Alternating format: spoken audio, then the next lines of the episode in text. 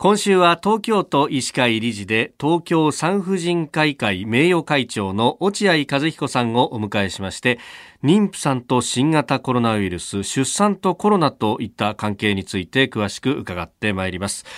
えー、今日は妊婦さんが新型コロナに感染したかもしれないと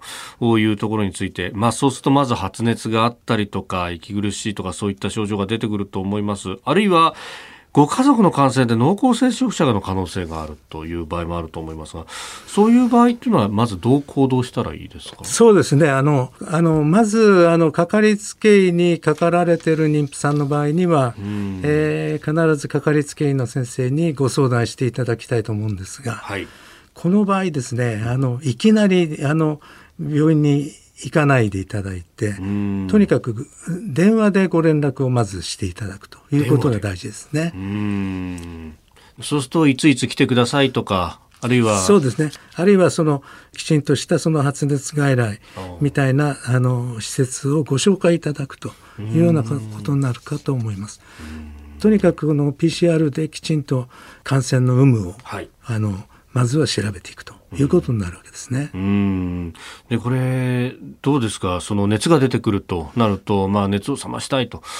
いうところで、まあ、あの手元にある薬どうしようってなった時などアドバイスありますか、ええ、あの妊婦さんの場合にはですね、ええ、やはりそのあの使えるあの鎮痛解熱剤っていうのがやはり限られてきますので、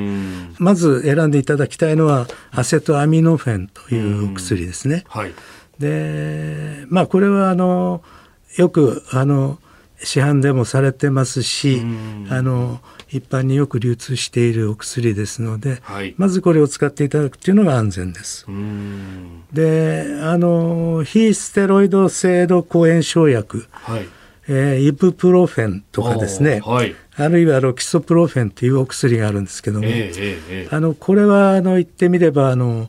赤ちゃんのですね、はい、あの動脈管というところを収縮させると、まあ、そういう副作用がありますんで、妊娠している方には使わないでいただきたいと。そういった飲んでいい薬、いけない薬があるっていうのは、やっぱりこれもかかりつけのお医者さんなどに、まあ、不安になったら相談するべきですか、ね、そうですね、相談していただくのがいいと思います。で逆にだからあの、はい普通の方、あの、普通の方も最近薬局で随分その、このアセトアミノフェンをお求めになるんですけど、むしろあの、この、あの、イブプロフェンとかロキソプロフェンをお求めになっていただいた方が、はい、あ。の、うん、妊婦さんの分は確保できるということになりますね。なるほど。はい。であの入院治療になった場合にこう投与に気をつける薬剤等々っていうのはあったりするんですか？あの今コロナで入院治療になった場合のあの治療薬っていうのはかなり確立はしてきてるんですね。はい、ただやっぱりその中にあのステロイドっていうのがありまして、うんうんはい、あの妊娠して糖尿病を一緒に持ってらっしゃる。そういう妊婦さんに対しては、はい、あのステロイドっていうのを使いますとこう血糖値が少し不安定になるんですね。ですからそういう意味でご注意が必要だというふうにされてます。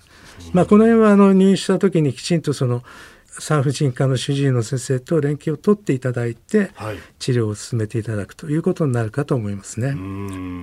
それからまあこのコロナでも有名になったあのアビガンという薬はどうですか、まあ、コロナの治療薬の中で、アビガンというお薬と、パリシチニブっていうお薬があるんですけども、これはあの妊娠中は禁忌の薬になってますんで、はい。えー、あの使うことができません。